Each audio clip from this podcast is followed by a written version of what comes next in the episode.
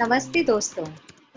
आपका स्वागत है कोरा हिंदी रेडियो की सबसे पहली कड़ी में। सुनने के लिए आपका धन्यवाद। आप सुन रहे हैं नेहा को। मैं कोरा के भारतीय भाषाओं के मंच को संभालने वाली समुदाय प्राधिकारी टीम की मेजबानी करती हूँ और खुद कोरा हिंदी की समुदाय प्राधिकारी भी हूँ। आप में से कई सुनने वाले शायद माता पिता हैं जिनके छोटे छोटे बच्चे हैं। और कोविड के समय में अपने बच्चों के स्वास्थ्य को लेकर आप शायद बहुत चिंतित हों और या आपके मन में इससे जुड़े कुछ बहुत से सवाल भी हों। आपके इन्हीं सवालों के जवाब देने के लिए हमारे साथ आज हैं डॉक्टर महेश सुलक्षण। डॉक्टर सुलक्षणे पुणे में एक बाल रोग विशेषज्ञ हैं और उन्हें इस क्षेत्र में तेरह वर्षों का अनुभव है। ये अपने बाल चिकित्सा केंद्र और सर्जिकल क्लिनिक में अभ्यास करते हैं। इन्होंने 2003 से Seth G S Medical College Mumbai से एमबीबीएस एमडी और रूबी हॉल क्लिनिक 2007 में पुणे से बाल चिकित्सा और 2014 में एनएनआई से न्यूट्रिशन और बाल स्वास्थ्य में हेल्थ सर्टिफिकेशन पूरा किया है। डॉक्टर महेश आपका कोरा हिंदी रेडियो में बहुत स्वागत है। नमस्ते धन्यवाद मुझे आपने यहाँ पे आमंत्रित किया और ये मौका मुझे दिया। मैं बहुत ही आभारी हूँ आपका और आप सबसे मिलके और बातचीत करके मुझे बहुत खुशी हो रही है। हमें भी डॉक्टर हम समझ सकते हैं कि कोविड के दिनों में आप कितने व्यस्त होंगे? और ऐसे समय में अपना समय देने के लिए बहुत धन्यवाद। तो डॉक्टर, सबसे पहले आशा करती हूँ कि आपके परिवार में सब कुशल और स्वस्थ हैं। लेखकों के सवाल पर आने से पहले आपसे पूछना चाहूँगी कि एक डॉक्टर होने के नाते कोविड का, यह अब तक का दौर आपके लिए कैसा रहा? एक डॉक्टर के रूप में जब आपने कोविड के बारे में सुना, यह जानते हुए कि आपको रोगियों को देखना पड़ेगा। आपको कैसा महसूस हुआ? या आपके मन में किस प्रकार के ख्याल आए? Uh, सबसे सबसे जानना सबसे बड़ी ज़िम्मेदारी हमारी बताना है कि कोरोना से जब हम सब पूरा विश्व जब लड़ रहा है तो उसके सैनिक जो है वो सबसे ज़्यादा हेल्थ केयर वर्कर्स है। जैसे हमारे जैसे डॉक्टर्स नर्सेस हॉस्पिटल में काम करने वाले कर्मचारी जो भी इमरजेंसी सर्विसेज़ में जुटे हुए हैं वो सारे इस कोरोना से uh, बचाव के लिए और अपने विश्व को बचाव बचाने के लिए uh, हम प्रयास कर रहे हैं। तो जब हमें पता चला कि कोरोना नामक एक बीमारी भयंकर बीमारी विश्व में फैल रही है और इसका मुकाबला हम सबको ही आगे जाके करना है और विशेष रूप से हेल्थ केयर वर्कर्स इसमें सबसे आगे रहेंगे। तो एक प्रकार का तनाव हमारे मन में ज़रूर था लेकिन ये भी पता था कि ऐसे बहुत सारी बीमारियाँ हमने अभी तक देखी है जानी है पढ़ी है। तो हम अगर डर जाएँगे तो मरीजों को हम सलाह कैसे दे पाएँगे? तो सबसे पहले ये तनाव हमको खुद से दूर करना बहुत ज़रूरी था और हमारे मित्रगण फैमिली परिवार के लोगों को इस बारे में जानकारी देना भी उतना ही ज़रूरी था कि हम इस लड़ाई में सबसे आगे हैं और हम आपको जानकारी देते रहेंगे। पर लॉकडाउन की वजह से या फिर सोशल डिस्टेंसिंग की वजह से हम मिल नहीं पा रहे थे। तो कोरा जैसा प्लेटफॉर्म जो हमको ये अपॉर्चुनिटी देता है कि हम सबसे कनेक्ट कर पाए मैं सबसे पहले आपका धन्यवाद दूँगा कि आपने मुझे ये आ, मौका दिया आज यहाँ आने के लिए और बात करने के लिए। तो इस वजह से मैं शायद मेरे मन को और हल्का कर पाऊँगा और लोगों के मन में जो परेशानियाँ अभी और जो भी कोई सवाल आ रहे हैं उसको मैं मैं भी उसको आंसर करने के लिए मैं कोशिश करूँगा। ये मेरा पूरा प्रयास रहेगा आज। आ, बिल्कुल ही तनावपूर्ण प्रवास है ये लेकिन आ, ये जानना ज़रूरी है कि एज ए ह्यूमन बींग हमने हमेशा बहुत सारी लड़ाइयाँ रोगों से लड़ी है और वो जीती भी है। तो ये भी लड़ाई हम जीतेंगे ही। मे भी थोड़ा सा ये वक्त ले रहा है, ज़्यादा वक्त ले रहा है, पर इससे डरने की ज़रूरत नहीं है। इसके जो भी कोई सामान्य रूप से जो भी कोई आपको जानकारी मिलेगी, जो ऑथेंटिक या बहुत ज़्यादा इंपॉर्टेंट जानकारी रहेगी ऑथेंटिक जानकारी रहेगी, इसको जानने की कोशिश कीजिए। जी डॉक्टर और आ, मैं कुछ सवालों पे आना चाहती हूँ जो हमारे पाठकों ने आपके लिए आ, हमें सबमिट किए किए हैं। पहला सवाल आ, जो था वो ये है कोविड के समय में जब हम छोटी मोटी चीज़ों के लिए बच्चों को डॉक्टर के पास ले जाने से पहले सोच रहे हैं और अब तो मानसून भी आ गया है बारिश का मौसम आ चुका है ऐसे में घर के प्राथमिक उपचार किट में बच्चों की देखरेख के लिए हमें क्या कुछ रखना चाहिए? सर्वप्रथम ये जानना ज़रूरी है कि सिर्फ़ कोरोना ही बीमारी नहीं है और भी सारी बीमारियाँ जो बच्चों में हो सकती है, वो भी अभी भी मौजूद है और उनका संक्रमण बच्चों में होता रहता है।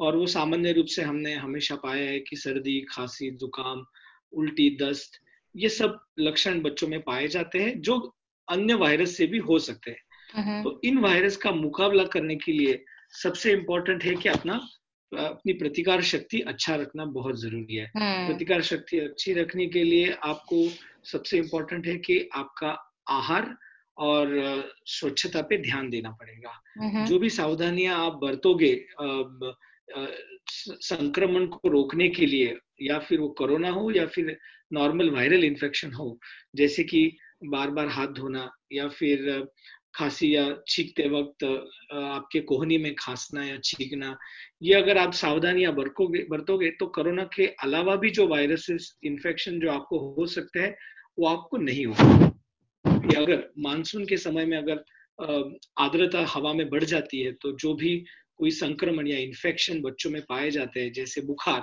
तो उसके लिए पैरासिटामोल यूज़ कर सकते हैं आप, आपके डॉक्टर की सलाह से भी कर सकते हो या फिर आप घर में भी रख सकते हो। ये दवाइयाँ बहुत इजीली अवेलेबल हो जाती है फार्मेसी में। पैरासिटामोल रखना बहुत ज़रूरी है। सर्दी खांसी की जो रेगुलर दवाइयाँ होती है वो भी घर में रहना चाहिए। उल्टी के लिए जनरली ऑन्डेंसेट्रॉन नाम की दवाई रहती है, वो बहुत ही सेफ़ दवाई है। वो आप यूज़ कर सकते हो। अगर दस्त हो जाते हैं तो दस्त की वजह से जो डिहाइड्रेशन हो जाता है, उससे बचाव के लिए आपको ओआरएस जो मार्केट में इजीली मिल जाता है, या फिर आप घर में भी गर्म पानी उबाल के उसको ठंडा करके हल्का सा नमक और थोड़ी चीनी डाल के उसका ओआरएस का घोल बना सकते हैं। ये सादी चीज़ें अगर आप घर में रखोगे तो आपको बीमारियों से कोई परेशानी नहीं होगी। जी। तो डॉक्टर, मैंने सुना है कई लोग इस तरह की अपने आपस में बातें कर रहे हैं यू नो इस तरह के कुछ सवाल माता पिता के मन में है क्या हमें अपनी इम्यूनिटी है, इसको बरकरार रखने के लिए कुछ ऐसी कुछ दवाइयाँ हैं जो हमें लेनी चाहिए? जैसे विटामिन सी हो गया, आपका विटामिन डी हो गया। बच्चे, वयस्क, या ये बहुत ज़्यादा ये जो कैटेगरीज है, इनमें इन्फेक्शन या संक्रमण सबसे जल्दी हो सकता है। तो इन्फेक्शन से लड़ने के लिए आपकी जो इम्यून सिस्टम है, प्रतिकार शक्ति है, वो अच्छी होनी चाहिए। प्रतिकार शक्ति अच्छी होने के लिए आहार सबसे ज़्यादा ज़रूरी है, पानी बहुत ज़्यादा पीना ज़रूरी है। इसके अलावा शरीर में विटामिन सी जिंक और विटामिन डी की मात्रा भी अच्छे से होनी चाहिए। विटामिन सी बहुत सारे पदार्थ में, घर घर में आप जो खाते हो, जैसे वो नींबू हो जाए या फिर, संतरा मौसम भी हो जाए, इसमें भी आपको काफ़ी प्रमाण में मिल जाता है। अगर किसी वर्ष आप इन पदार्थों का सेवन नहीं कर पा रहे हो तो विटामिन सी की गोलियाँ 500 मिलीग्राम की आपको बाज़ार में इजीली अवेलेबल हो जाती है विदाउट डॉक्टर्स प्रिस्क्रिप्शन तो आप उसका सेवन नियमित रूप से कर सकते हो। लेकिन सबसे ज़्यादा मैं महत्व दूँगा वो आहार को। अगर आहार में, आहार से आपको अगर ये विटामिन मिल रहा है तो वो सबसे ज़्यादा ज़रूरी है। दूसरी चीज़ है जिंक। जिंक एक माइक्रो एलिमेंट होता है जो वेजिटेबल्स और फ्रूट्स में पाया जाता है। इसके भी सप्लीमेंट्स फार्मेसी में अवेलेबल है, जो कि आप विदाउट प्रिस्क्रिप्शन खरीद सकते हो। अगेन आहार सबसे ज़्यादा ज़रूरी, अगर नहीं हो सकता है, अगर उपलब्ध नहीं है अच्छी तरह से आहार तो आप जिंक का सेवन कर सकते हो। और तीसरी और महत्वपूर्ण चीज़ है विटामिन डी ये विटामिन डी जीवन सत्व जो होता है, ये धूप से अपने शरीर में स्किन से एब्जॉर्ब होता है। तो अगर आप लॉकडाउन की वजह से घर में ही बंधे हो और आपको धूप नहीं मिल रही हो तो ऐसा हो सकता है कि आपके शरीर में विटामिन डी की कमतरता हो। ऐसा पाया गया है कि एशियन पॉपुलेशन में जो एशिया खंड में जितने लोग देश है, वहाँ पे जो लोग रहते हैं, वहाँ पे विटामिन डी की कमी पाई जाती है। May be even if you have, हमें बहुत सारा सूर्य प्रकाश मिलता है, लेकिन स्किन के टोन की वजह से वो शायद विटामिन डी हमारे बॉडी में एब्सॉर्ब नहीं होता है। इसलिए विटामिन डी की मात्रा बहुत कम पाई गई है और विटामिन डी बहुत महत्वपूर्ण, पूर्ण होता है आपकी प्रतिकार शक्ति को अच्छा रखने के लिए। तो विटामिन डी का भी आप रेगुलर सेवन कर सकते हैं। विटामिन डी आहार में दूध और दुग्धजन्य पदार्थों में पाया जाता है। अगर आप आहार में ले रहे हो तो बहुत ही अच्छा है।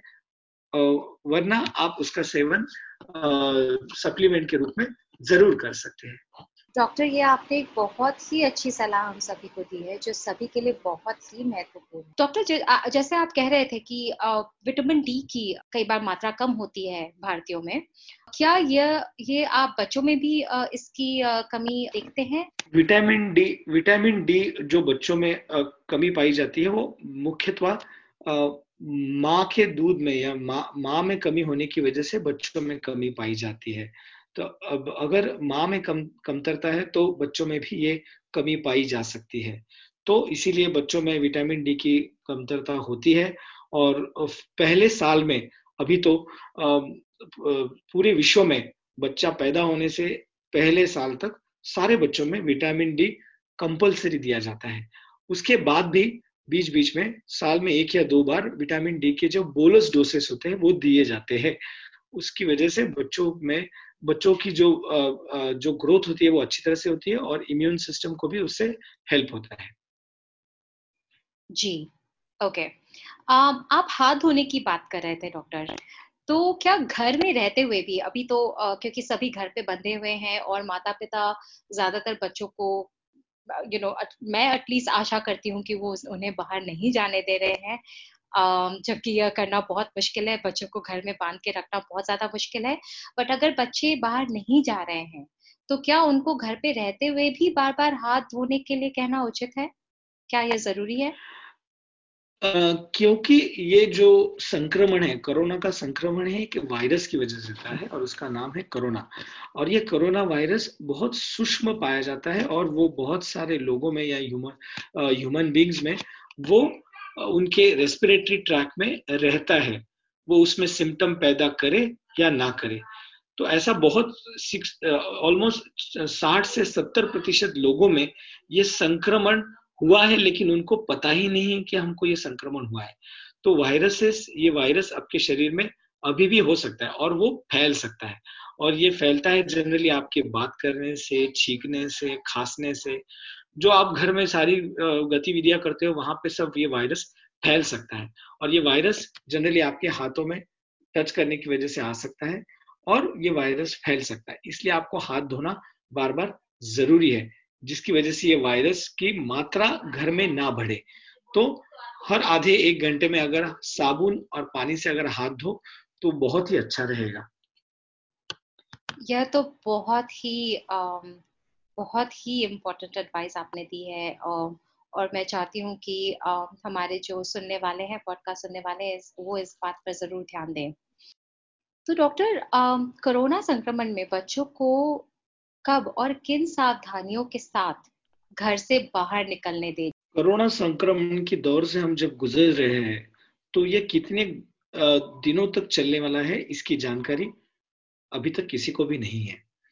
पहले एक या दो महीने में हमने कंप्लीट लॉकडाउन के ज़रिए सारे लोगों को घर में बैठने की सलाह दी। इसमें तो बच्चे भी इन्वॉल्व थे और वो भी घर में रहने लगे। फॉर्चुनेटली समर वैकेशन की वजह से सारे बच्चे घर में ही थे। तो हमको ये पॉसिबल हुआ कि हम बच्चों को घर में कैद करके रखें।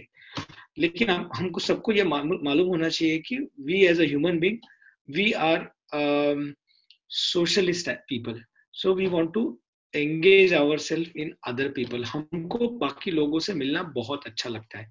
हम सोशल एनिमल है। तो ये बहुत ज़्यादा ज़रूरी है कि हमसे ज़्यादा बच्चे जब एक दूसरे से मिलते हैं तो उन उनको जो आनंद मिलता है वो उनको स्वास्थ्य के लिए बहुत ज़्यादा ज़रूरी है। तो बच्चे तो घर से बाहर निकलेंगे ही और उनको निकलना चाहिए भी। हम्म। लेकिन जैसे ये कोरोना संक्रमण से हम गुजर रहे हैं तो हमको पता चल रहा है कि ये संक्रमण असिम्टोमेटिक कैरियर से फैल सकता है। और बच्चे सबसे ज़्यादा असिम्टोमेटिक कैरियर्स इस चीज़ में होते हैं। ओ, तो बाहर ये, अगर बच्चे जा रहे हैं बहुत ध्यान देने वाली बात है ये मुझे नहीं पता था। यस yes, सबसे हम्म। ज़्यादा असिम्टोमेटिक कैरियर ये बच्चे हो सकते हैं क्योंकि इनका जो प्रतिकार शक्ति या इम्यून सिस्टम होता है ये इस तरह से बना हुआ रहता है कि वो इस वायरस को ज़्यादा एडवर्सली रिएक्ट नहीं करते हैं। इसकी वजह से इनमें लक्षण बहुत कम पाए जाते हैं। अच्छा। ऐसा हो सकता है कि बच्चों में ये वायरस है लेकिन उसके लक्षण दिखाई नहीं दे रहे तो जब बच्चे बाहर जाते हैं तो ये संक्रमण बच्चों से बूढ़ों में या बड़ों में जा सकता है। तो ये बहुत ज़्यादा ज़रूरी है कि बच्चे जब बाहर जा रहे तो वो सामाजिक दूरी बनाए रखे। सामाजिक। दूरी का अर्थ है कि कम से कम दो गज की दूरी या छह फुट की दूरी आपको रखना चाहिए जिसकी वजह से अगर बच्चे छींकते खांसते बात करते चिल्लाते भी है तो भी ये वायरस का संक्रमण दूसरे व्यक्ति को ना हो ये बच्चों में ये जानकारी देना बहुत ज़रूरी है कि सामाजिक दूरी का क्या महत्व है जिसकी हम्म। वजह से ये एक दूसरे से जब बात कर रहे हैं तो उतना वो अंतर बनाए रखे हम्म। या फिर कोई बड़ी व्यक्ति या दूसरा लड़का दूसरे बच्चे भी उनके संपर्क में आते हैं तो उस तरह से आप संपर्क आप दूरी बनाए रखें कभी कभी मैंने ऐसे देखा है कि जब बच्चे बाहर निकल रहे हैं तो वो भावनाओं में आके मे भी एक दूसरे से गले लग सकते हैं या फिर हम्म। बड़े बड़े लोगों के संपर्क में भी आ सकते हैं तो हम्म। इसके लिए सबसे ज़्यादा ज़रूरी है कि उनको सिखाना कि फेस मास्क या मुख कवच पहनना कितना ज़रूरी है अगर आ, कोई अन्य व्यक्ति उनके संपर्क में भी आ रही है तो उनको अगर फेस मास्क अगर मुख कवच है तो आ, आ, जो बीमारी फैलने के जो चांसेस है वो बहुत कम हो जाते हैं उसके अलावा हैंड सैनिटाइजेशन या हाथों की सफ़ाई रखना भी बहुत ज़्यादा ज़रूरी है हाँ। हाथों हाथों को आप नाक मुँह और आँखों के पास नहीं लेके जाएँगे ये हाँ। बच्चों को हमको आदत डालनी पड़ेगी कि जिसकी वजह से अगर बच्चों के हाथों में ये वायरस आ भी गया तो भी उसका प्रवेश शरीर में ना हो सके हाँ। तो अगर मुख कवच हाथों की सफ़ाई और सामाजिक दूरी इन तीन चीज़ों को आप नियमित रूप से पालन करोगे तो हो सकता है कि हमारे बच्चे आनंद रूप से बाहर जा सके और दूसरे बच्चों के साथ खेल भी सके। एक सवाल जो मन में आता है और जो मैंने आ, काफ़ी माता पिता को इस इस आ, इस समस्या से जूझते हुए देखा है कि छोटे बच्चे जो होते हैं उनको फेस मास्क पहनाए रखना अपने आप में ही इतनी बड़ी समस्या है। एक एक स्ट्रगल ही है आप कह लीजिए। तो आपने इसमें क्या देखा है? जो माता पिता आपके पास आ रहे हैं वो आपको किस तरह की अपनी समस्या इस, इस इससे जुड़ी समस्या बता रहे हैं? बिकॉज़ बच्चों को क्योंकि बच्चों को मास्क पहनाए रखना बहुत ज़्यादा मुश्किल है। वर्ल्ड हेल्थ ऑर्गेनाइजेशन जो है उनके नियमों के अनुसार दो साल के नीचे बच्चे अगर फेस मास्क नहीं भी यूज़ करते हैं तो भी चल सकता है। इसका मतलब ऐसा नहीं है कि उन्होंने मास्क यूज़ नहीं करना चाहिए, लेकिन जैसे आपने सही कहा कि बच्चों में मुख कवच या फेस मास्क रखना एक चैलेंजिंग टास्क हो जाता है। और हो सकता है कि अगर बच्चा अगर लाल टपकाता है या फिर छींकता है, खांसता है तो वही वायरस फेस मास्क को टच करने की वजह से ज़्यादा रूप में फैल सकता है। तो इसका जो पर्याप्त मात्रा में सोल्यूशन है वो ये है कि दो साल के नीचे बच्चों को आप हो सके तो होम एनवायरमेंट में प्ले डेट्स के ज़रिए खेलने के लिए दें दो साल के नीचे जो बच्चे हैं अगर आपके कम्युनिटी में या सोसाइटी में इनके एज के जो बच्चे हैं उनको हम्म। आप सुपरविजन में जैसे कोई वयस्क के सुपरविजन में एडल्ट के सुपरविजन में खेलने दे सकते हैं। दो साल के ऊपर जो बच्चे हैं, जो नीचे खेलने के लिए जाना चाहते हैं प्लेग्राउंड में जाना चाहते हैं सोसाइटी के पार्क में जाना चाहते हैं तो उनको आप खेलने दे सकते हो, लेकिन ये जानना भी बहुत ज़रूरी है कि पूरे विश्व में ये जब कोरोना का संक्रमण फैल रहा है, बच्चों में उसका लक्षण बहुत कम पाया गया है। असिम्टोमेटिक कैरियर भी हो सकते हैं, उससे उनको इम्यूनिटी अपने आप आ जाती है या फिर अगर बीमारी उनको होती भी है तो सीरियस होने के जो चांसेस है वो बहुत कम है बच्चों में। हम्म। तो बहुत ज़्यादा आपको चिंता करने की ज़रूरी नहीं है बच्चों में। आ, मास्क पहनने या फिर सैनिटाइज यस ये ये अपने जीवन का एक हिस्सा होना चाहिए ज़रूरी है। क्योंकि उससे आपको अच्छी आदत ही लगेगी ना सिर्फ़ कोरोना का संक्रमण या बाकी वायरसेस के संक्रमण से भी आप बचाव कर सकते हो। लेकिन अगर अगर आप ये थोड़ा सा इसमें ढील भी दे सकते हो तो ये जानने में आपको बहुत खुशी होगी कि पूरे विश्व में इतने सारे लाखों लोग जब संक्रमित हुए हैं उसमें से सिर्फ़ चार प्रतिशत लोग पेशेंट जो है वो बच्चे हैं।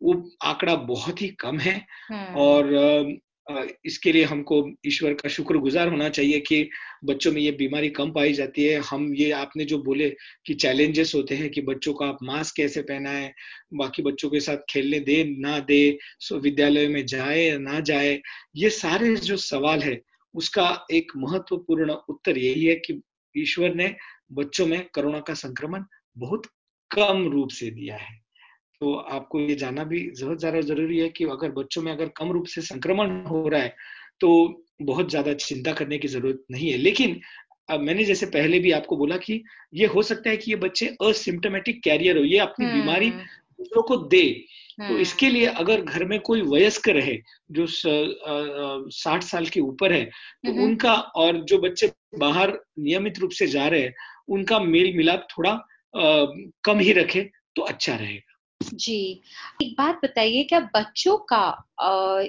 सैनिटाइजर का अधिक प्रयोग उनके लिए घातक सिद्ध हो सकता है? क्या ये सही है? इसमें आपका क्या ख्याल है? कोरोना वायरस एक लिपिड लेयर से बना रहता है उसके ऊपर एक लिपिड का कवच होता है।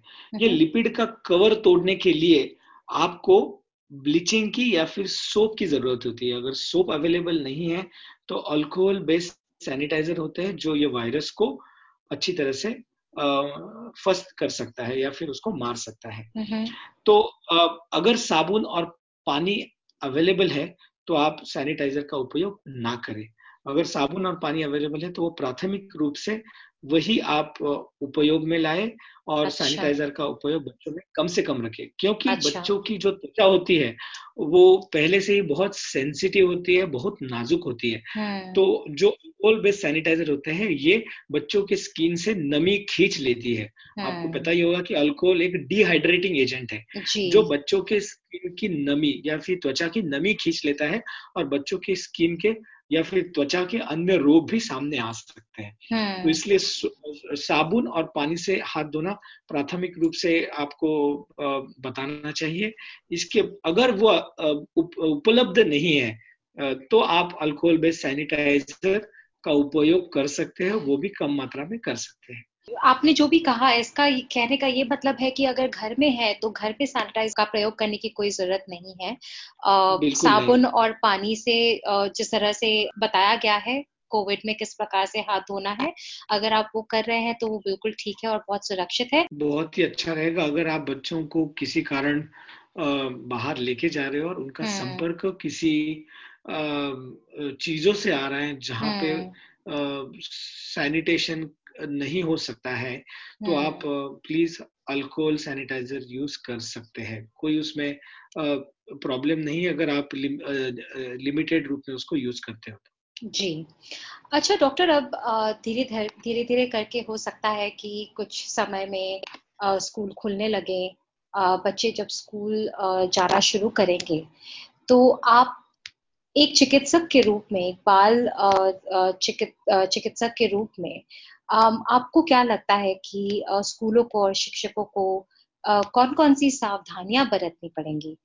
अभी ये जो कोरोना का संक्रमण चल रहा है, उसमें हमने पाया है कि अभी जैसे विद्यालय खुलेंगे स्कूल रीओपन होंगे और बच्चे स्कूल में शायद जाना चाहते हैं या फिर उनका जो अध्ययन है वो जारी रखने के लिए हो सकता है कि विद्यालयों को शुरू करना बहुत ज़्यादा ज़रूरी हो जाएगा हाँ। क्योंकि आपने भी देखा होगा कि जो ई लर्निंग की जो व्यवस्था अवेलेबल है वो पर्याप्त रूप से उनको शिक्षा देने में शायद असमर्थ हो सक सक्षम हम्म। नहीं है हम्म। समर्थ नहीं है तो हम्म। ऐसा भी हो सकता है कि विद्यालय कुछ दिनों में शुरू हो जाए और एक तरह से वो सही भी है और कुछ मात्रा में वो गलत भी है। सही इसलिए क्योंकि बच्चों का अध्ययन सबसे ज़्यादा ज़रूरी है और जैसे मैंने पहले भी कहा कि बच्चों में कोरोना का संक्रमण बहुत कम रूप में पाया गया है और इसलिए बच्चों में अध्ययन जारी रखना बहुत ज़्यादा ज़रूरी हो सकता है। दूसरा चीज़ अगर आप देखोगे तो उसके कुछ दुष्परिणाम भी होते हैं। जैसे आपने बोला कि अब एक स्कूल में हज़ार दो हज़ार छात्र इकट्ठा जमा होंगे तो इन संक्रमण का जो चांसेस है बहुत ज़्यादा बढ़ जाता है। तो ये इन्फेक्शन कंट्रोल में रखने के लिए विद्यालयों को कुछ नए प्रोटोकॉल सामने लाना पड़ेगा। जैसे हमने देखा है कि बहुत सारे अब देशों में जहाँ पे कोरोना का संक्रमण अभी कम हो रहा है जैसे यूरोप के कुछ देश है वहाँ पे संक्रमण अभी कम हो रहा है हम्म। सिंगापुर है जहाँ पे संक्रमण बहुत ही कम दिख रहा है तो वहाँ पे विद्यालय और स्कूल धीरे धीरे शुरू हो रहे हैं और उन्होंने बहुत अच्छी तरह से उसको हैंडल किया है तो उसके लिए कुछ ऐसा कर सकते हैं विद्यालय शुरू करने के वक्त मे बी कुछ ऑड इवन का फॉर्मूला भी यूज़ कर सकते हैं जैसे हम्म। जिन बच्चों का रोल नंबर ऑड है वो एक दिन आए और जिन बच्चों का रोल नंबर इवन है वो एक दिन आए। ऐसे एक एक पाँच दिन में दो दिन ऑड नंबर के तीन दिन इवन और नेक्स्ट वीक में उससे उल्टा करके तीन दिन ऑड रोल नंबर के और दो दिन इवन नंबर के बच्चे स्कूल में जा सकते हैं। स्कूल में हो सके तो जितना हो सके सामाजिक दूरी का वो ख्याल रख सकते हैं। स्कूल में जो रिसेस होते हैं जो ब्रेक्स होते हैं अलग अलग क्लास अलग अलग डिवीज़न के अलग अलग बच्चों के अलग अलग वक्त में रख सकते हैं, जिसकी वजह से सबसे ज़्यादा भीड़ जब होती है, जैसे ब्रेक्स या रिसेस होती है, उस टाइम में जब भीड़ होती है तो उसको आप डिवाइड कर सकते हो। जब वो बच्चे खाना खा रहे हैं, वो मे भी थोड़ा सामाजिक दूरी रखे, वो खाना खा सकते हैं। कोई भी बच्चा अगर बीमार है तो उसको तुरंत घर भेजने की व्यवस्था कर सकते हो।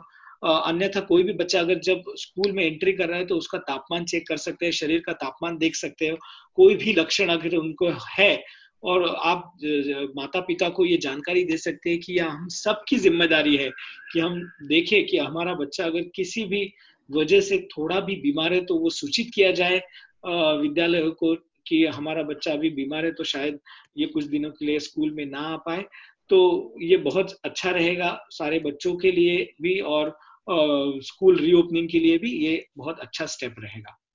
जी um, बहुत ही अच्छी आपने कुछ सलाह दी है और मुझे लगता है कि अगर हमारे बीच कुछ शिक्षक हैं जो हमारे इस पॉडकास्ट को सुन रहे हैं तो उन्हें इससे कुछ अच्छे टिप्स मिलेंगे। थोड़ी मुश्किल तो होगी लेकिन अब उन्हें सीखना पड़ेगा हमें और कोई कोई चारा भी नहीं। डॉक्टर, अगर एक साल के बच्चे को या छोटे बच्चे को मेरा ये कहना है कि अगर उसे कोरोना हो जाए तो तो किस तरह की सावधानी घर पे बरतनी होगी और बच्चे के साथ बरतनी होगी? क्योंकि अगर बच्चा बहुत छोटा है तो लाजमी है कि माँ उसके साथ रहेगी ही। अगर छोटे बच्चों में कोरोना का संक्रमण हो जाता है तो ज़्यादातर ऐसा पाया गया है कि उनमें कोई सीरियस लक्षण नहीं दिखते हैं। हल्की मामूली सी सर्दी खांसी बुखार दस्त वॉमिटिंग उल्टिया ये सारे लक्षण उसमें पाए जाते हैं। अगर उनमें अगर कोरोना के कोई लक्षण पाए जाए तो सबसे ज़रूरी है कि उसको जाँच कराया जाए कि ये कोरोना है या फिर और कोई वायरस है। हम्म। जाँच करने का मतलब ये होता है कि आप एक बार अगर डायग्नोसिस पे पहुँच गए आपको बताया कि ये कोरोना बीमारी है तो उसका संक्रमण बाकी लोगों को होने से आप उसको बचा सकते हैं। क्योंकि बाकी जो वायरसेस बहुत सालों से चले आ रहे हैं उसका उसका जो प्रतिकार शक्ति है हम सब में रहता है तो हम उसको इजीली फाइट कर सकते हैं।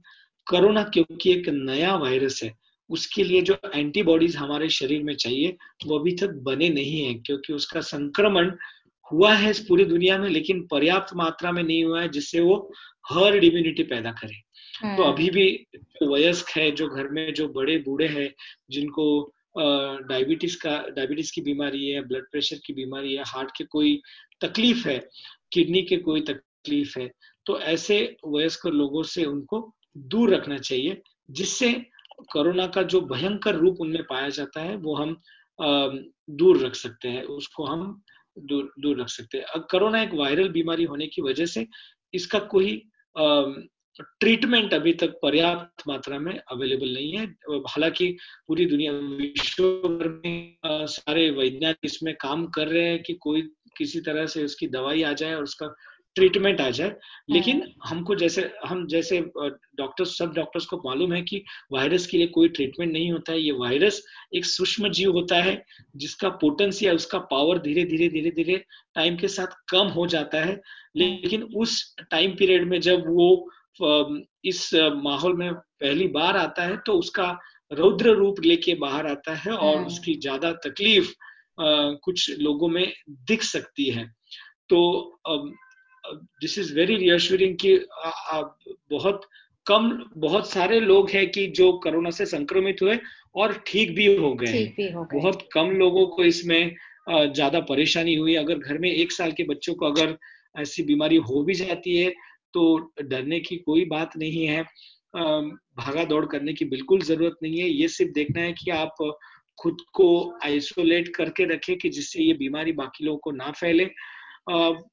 ऐसा हो सकता है कि उसके जो केयर टेकर है माँ पिता माता पिता उनमें ये संक्रमण हो सकता है। तो सही तरह से अगर आप जाँच करोगे और उसका अर्ली डिटेक्शन करोगे तो उसका ट्रीटमेंट बहुत आसान हो जाता है।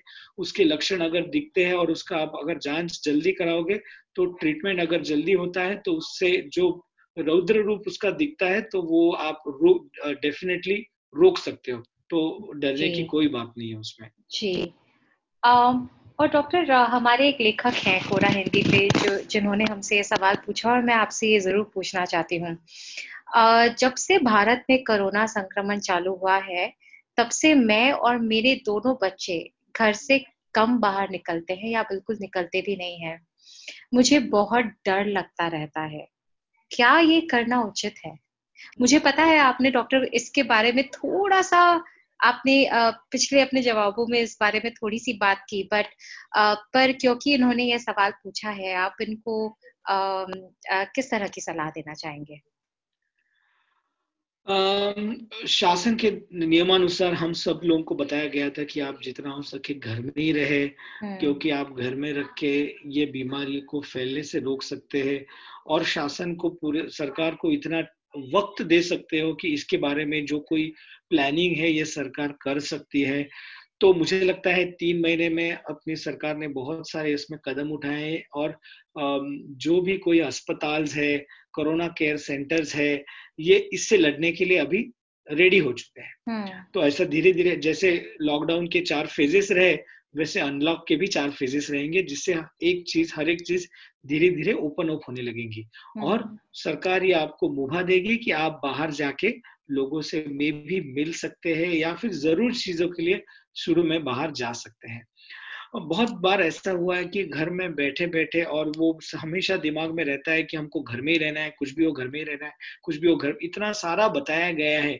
कि मानसिक रूप से बहुत लोगों में डर पैदा हो चुका है कि हम घर हम्म। से अभी बाहर निकल ही नहीं पाएँगे और अगर हम बाहर निकल गए तो हमको संक्रमण हो जाएगा और हम्म। हमें कोई देखभाल करने के लिए नहीं रहेगा हम्म। मैं फिर से आपके ज़रिए सारे श्रोताओं को ये बताना चाहता हूँ कि ये ये वायरस है और इसका संक्रमण बहुत सारे लोगों को हो सकता है और होने वाला है हम्म। आपको इससे डरने की ज़रूरत नहीं है आप अगर आपके स्वास्थ्य का अच्छी तरह से ख्याल रखोगे तो ये किसी भी अन्य मामूली वायरल संक्रमण की तरह आपके शरीर से आएगा और जाएगा भी। क्योंकि ये वायरस नया था उसकी जानकारी इस दुनिया में बहुत कम थी इसीलिए पूरे हेल्थ केयर सिस्टम को और सरकार को इसकी जानकारी लेने तक हमको कुछ वक्त खरीदना था। हम्म। लॉकडाउन की वजह से ये सरकार ने वक्त खरीदा है।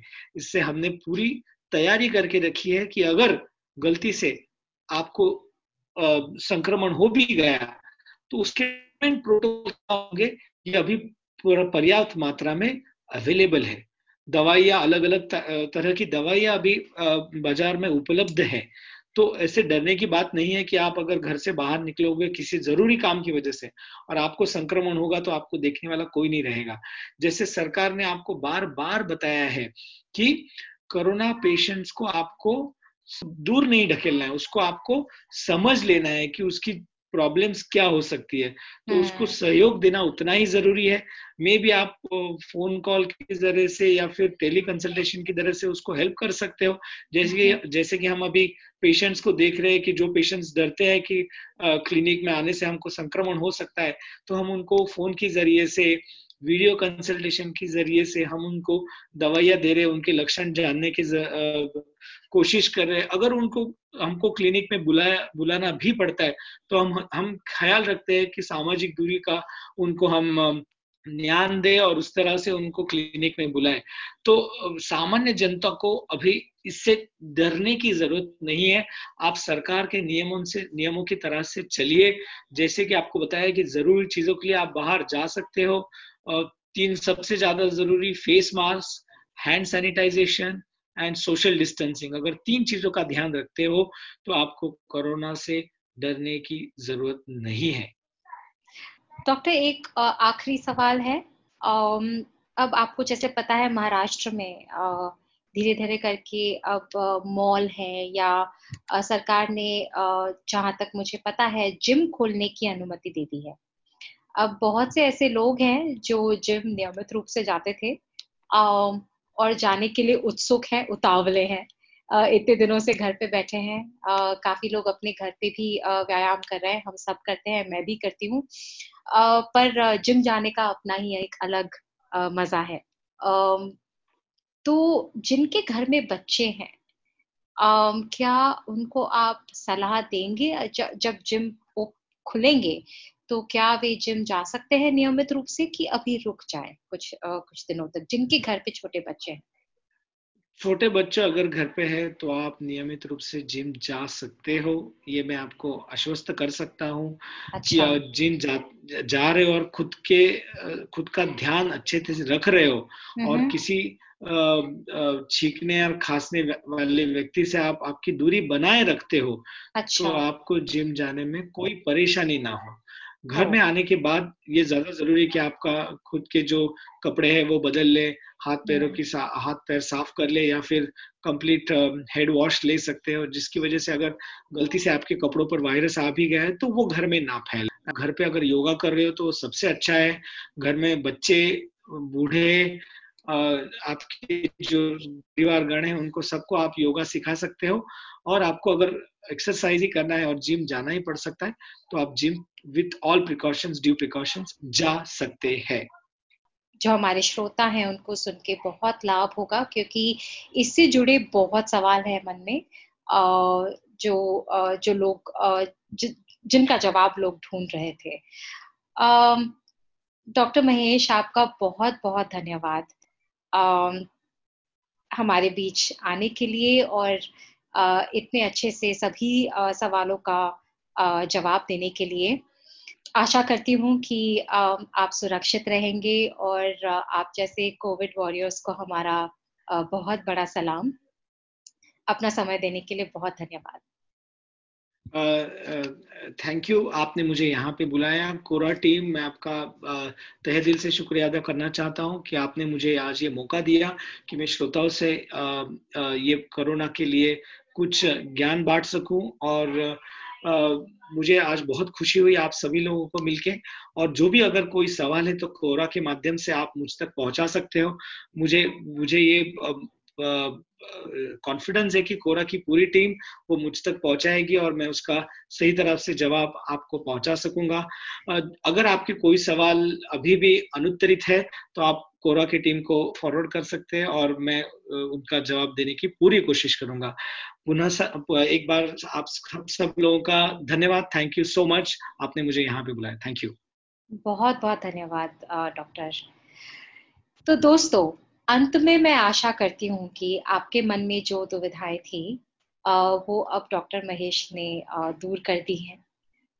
जो भी हमारे इस पॉडकास्ट को सुन रहे हैं, अगर आपको हमारी यह कड़ी पसंद आई हो तो इसे लाइक करना और सब्सक्राइब करना ना भूलें।